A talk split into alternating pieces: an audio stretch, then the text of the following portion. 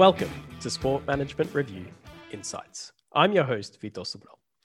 Esports have taken the world by storm in recent years, and researchers are starting to delve into this digital wonderland as well. One area that requires attention is that of esport athletes, and their career development is the topic for this episode. Joining us to discuss this is someone who's published on a range of topics in sport management and is also turning her attention to esports. She's senior lecturer in digital marketing at Open University Business School. It's Yue Meng Lewis. Welcome, Yue. Thank you, Vitor. Uh, thanks for having me. It's an absolute pleasure from the Midlands that you're based in as well, a, a place I quite know, uh, having done my master's there. So it's great to have someone from the Midlands on the podcast. Great. Yue and co authors Donna Wong, Yupei Zhao, and Gavin Lewis recently published Understanding Complexity and Dynamics in the Career Development of Esport Athletes. Yeah, I'm pretty sure just a few years ago, um, nobody would have considered esport athlete to be a career. And I'm sure some would even argue with the term athlete. But how does this research provide an understanding for, for esports more broadly? Yeah, so as you just said, esports is a booming industry and attracts um, lots of attention and have wonderful um, uh, global revenue and uh, its social and economic importance. However, um, there's not been much uh, research explored um, this particular group of esports athletes. So esports, th- there has been a long debate just on whether esports should be classified as a real sport. So I guess the difficulties is uh, one thing is that uh, the typical esports athletes probably you know with the image uh, to the outsiders are not particularly physically masculine. If you know what what i mean they're not the uh, traditional uh, athletic yes. physique that we might consider. Yes yes yes. However you, you know i have to say um, in recent years the clubs and uh, individual esports athletes they they do uh, have this kind of intention and also they build in in their daily training programs to to get fit. So um, at that that point we should note as well. And another thing another difficulty um, um, uh, has been with esports. It's a huge umbrella uh, sort of term uh, which contains a big variety of games. The uh, normal principle of traditional sports, if you imagine football, a basketball, uh, they have a set of rules that uh, everybody follows. But because with within esports, um, there are so many games, so many different ways of collaborate, so many different ways of playing, and with the software, with the um, the games itself keep on updating. So yeah, lots of uh, debates has been around if we can classify esports as a real sport, but how? You know, how do we ensure um, this is a fair play? And we we follow a set of uh, rules and what sort of games would be appropriate for um, a big stage sort of mega sport events such as Olympic Games or Asia uh, Games so coming back to um, our research is basically um, we discovered that although there's a lot of discussion on whether esports should be a real sport, um, official sport, and there's a lot of research uh, looking at the motivations uh, for the players to participate in uh, esports. However, there's not much discussion or exploration around the core of the industry, which is uh, the athletes who contribute to the esports content.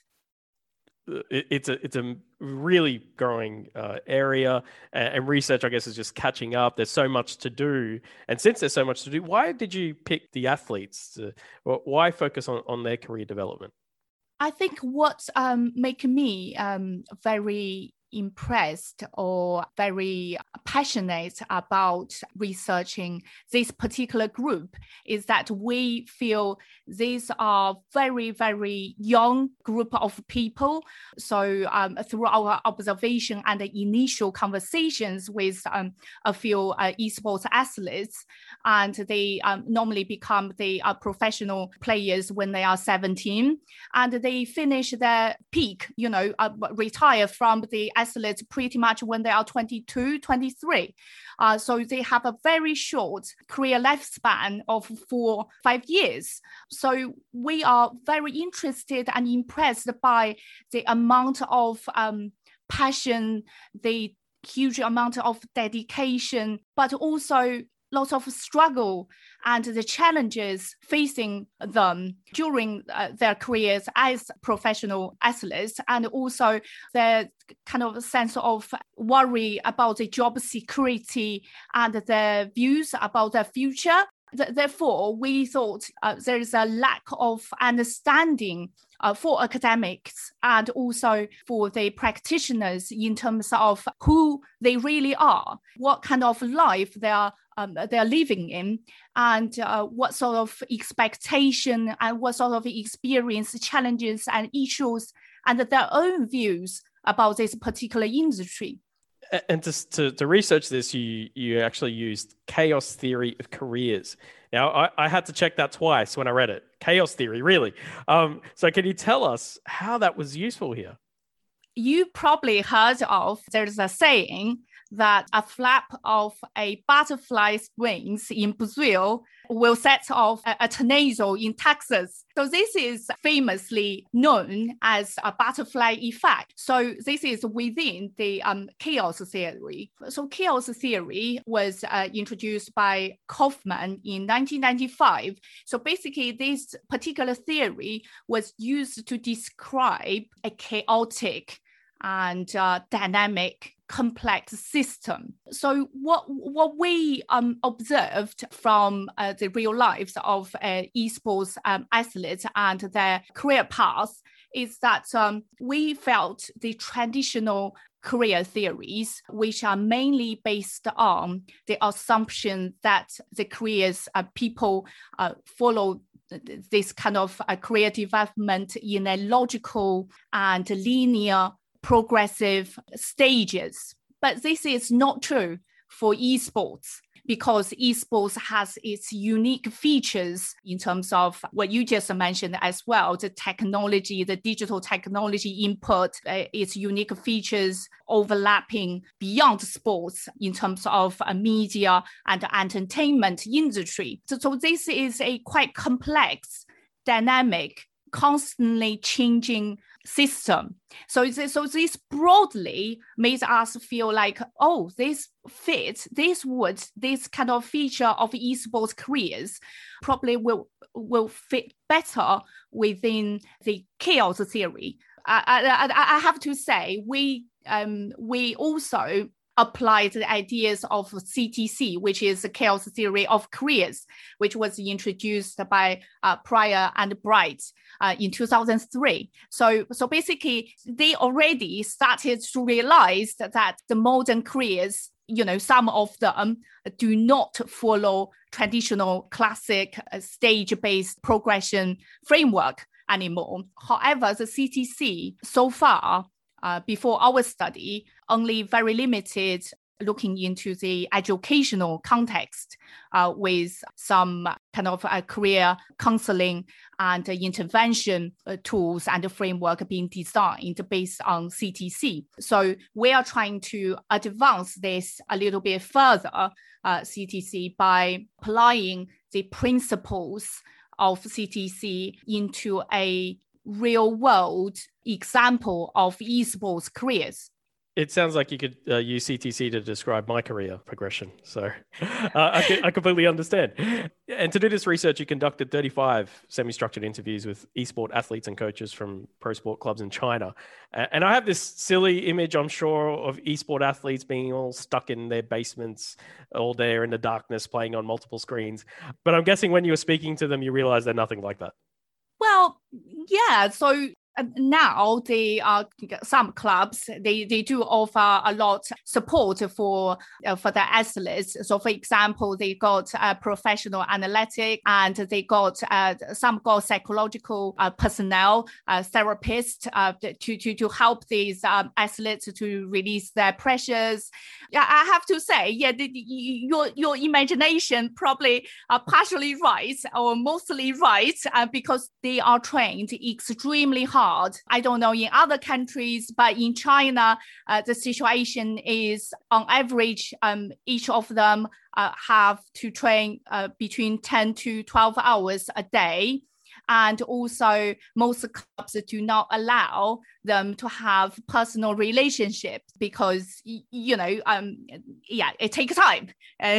So um, they, they sort of uh, really focus on become the um, the winner, the the the champ the, the champion, um, and so that's the the experience uh, from our interviews with this uh, group of people. Was it easy to recruit them and easy to talk to them? Or did they actually say only if you beat me in a game will i do the interview?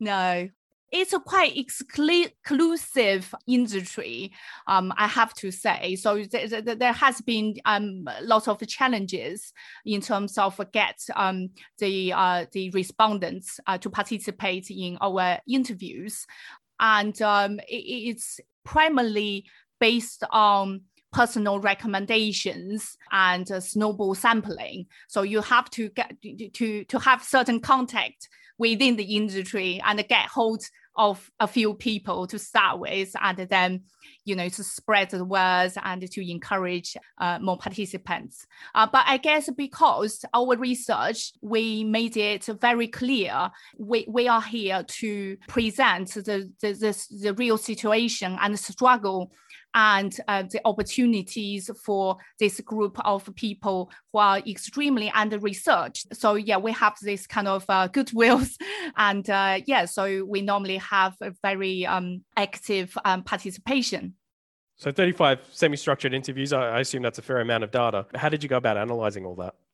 Yeah, so um, analyzing those data um, has been a challenge. Basically, all the authors have to go through the, the transcript and we have to uh, go through a, a, number of stages as you uh, you know uh, yourself, um, uh, coding and um, um, compare each other's coding notes to make sense of the, the, the, the code and also to to draw themes to categorize them into themes and to um, think about how does this theme would uh, fit particularly with uh, what we thought um, the CTC's principles, what connections between these themes that we draw. That was uh, a time consuming and a challenging stage. So after that laborious process, and I'm sure lots of very strong arguments about no, it's this theme, no, it's that theme, uh, part of the process, no doubt. Um, after all that, what were the key findings? What what were those uh, the, the, big results? First of all, we uh, we found that uh, yes, the traditional classic um, stage-based uh, career uh, development frameworks are not suitable to capture the characteristics of uh, esports careers. And uh, this um, career uh, itself is a very dynamic, constantly changing, uh, vibrant system. Um, so, in particular, we found, for example, there is no direct entry point to become a uh, esports athlete. So there's different ways in terms of selection. You make your way from the youth training team member, uh, progresses to the main team athlete and uh, afterwards development. So uh, these esports careers are very unique to different uh, individuals. So everybody uh, follows different career pathways. However, another finding, this is uh, consistent with the chaos theory as well, is it may appear to be a chaotic system out of order. However, there is beneath this chaos, there are some patterns and some orders that these uh, esports athletes uh, share in common. So, for example, I talked about a young age already. Um, so they um, they all uh, entered this professional world uh, career very early in their teenager time, the, teenager um, stage, and they have to work really long training hours, and they also have this kind of psychological struggle constantly because they are young people, uh, they are not uh, fully develop them in terms of their mind, in terms of how they cope uh, with um, failure, with the conflicts, uh, the team dynamics. And however, you know, there's uh, some positive things as well. What, what, what we found is as a group of esports athletes, they all have this huge eager for success. So yeah, they all want to be the winners. So basically, if not winning the game, you're not you're not the first. Uh, if you're second, you get a second place. That's nothing.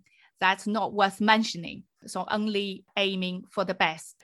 It sounds a ruthless industry, uh, really tough career. And like you say, a bit different from the traditional where you say a Manchester United player goes through the football academy and, and progresses through the ranks. It, seems a, a very uh, disruptive way of, of getting into to the industry. Yes, exactly. And we also found there are the, we call um, these uh, chance events within um, uh, their careers. Uh, so basically, for example, there's a lot players, um, uh, the athletes, they drop out from the industry to become a live streamer because they actually get uh, more money in quite a few cases. And uh, if they um, they see the financial return as a, a primary goal for them, they would uh, switch to another different path. And we we also discovered that it's kind of they they, they are facing this kind of societal um, opposition as well because the media, some media in China still uh, portray this uh, esports as an electronic heroin. Um, so uh, these athletes, some of them, their parents are not happy for them to pursue their career as esports athletes because they think they they should um, move into a mainstream kind of a job market or continue their education. So, uh, what does this all mean in the end? How did this advance the theory, our understanding of, of what's going on?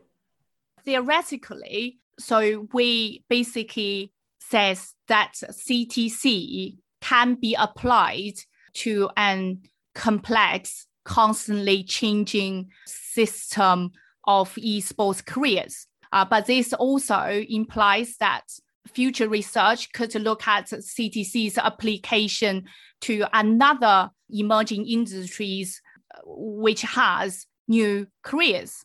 And we sort of provide this kind of initial understanding, not only to um, the people who are working within the esports industry, such as the athletes themselves, the managers, the coaches, but also to the people who are outside esports the media, the, the governing, well, the governing body, you, you, you could say that's probably within the esports, but I'm saying the supporting organizations give them this kind of a picture of a description of the uh, esports as, as a struggle and their uh, desire uh, for for the continuity within uh, this um, industry, and we our research suggests to see this kind of uncertainty or the chance events not necessarily be a, a negative thing.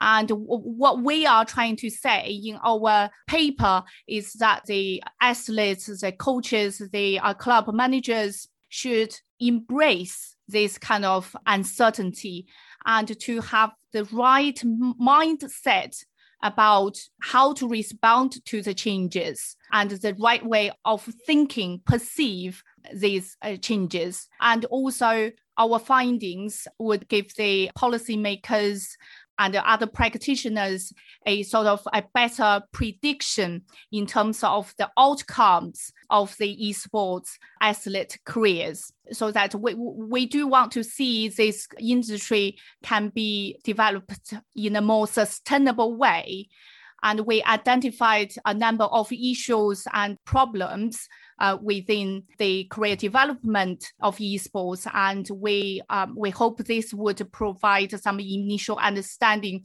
for the um, relevant people and organizations when designing their strategies to anticipate the uh, the needs and the demands of the esports athletes.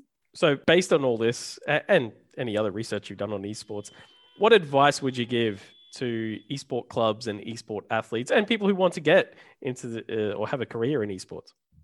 I have to admit, to be a esports athlete is going to be very difficult. So you need to have this kind of um, expectation of hard work ahead of you. And of course, you have to be very talented to start with. But I also want to say is that, yeah, there's um, already a lot of support around. And yeah, for the people who want to pursue uh, their dreams in esports, do come and join and trying to make a change. That's um, our advice. Sounds very important uh, and really interesting research, of course. A, a, a really new area that uh, I think is this is only the start, isn't it? This is just the tip of the iceberg. Yes, yes, yes, totally. Thanks so much, Yue. Thank you, Vitor. And thanks for listening to Sport Management Review Insights. At the Sport Management Review website, you'll find all the latest research being published, including the article discussed in this episode Understanding Complexity and Dynamics in the Career Development of Esports Athletes. That's it for this episode, but of course, there's plenty more episodes you can download to your favorite podcast player. Until then, it's bye for now.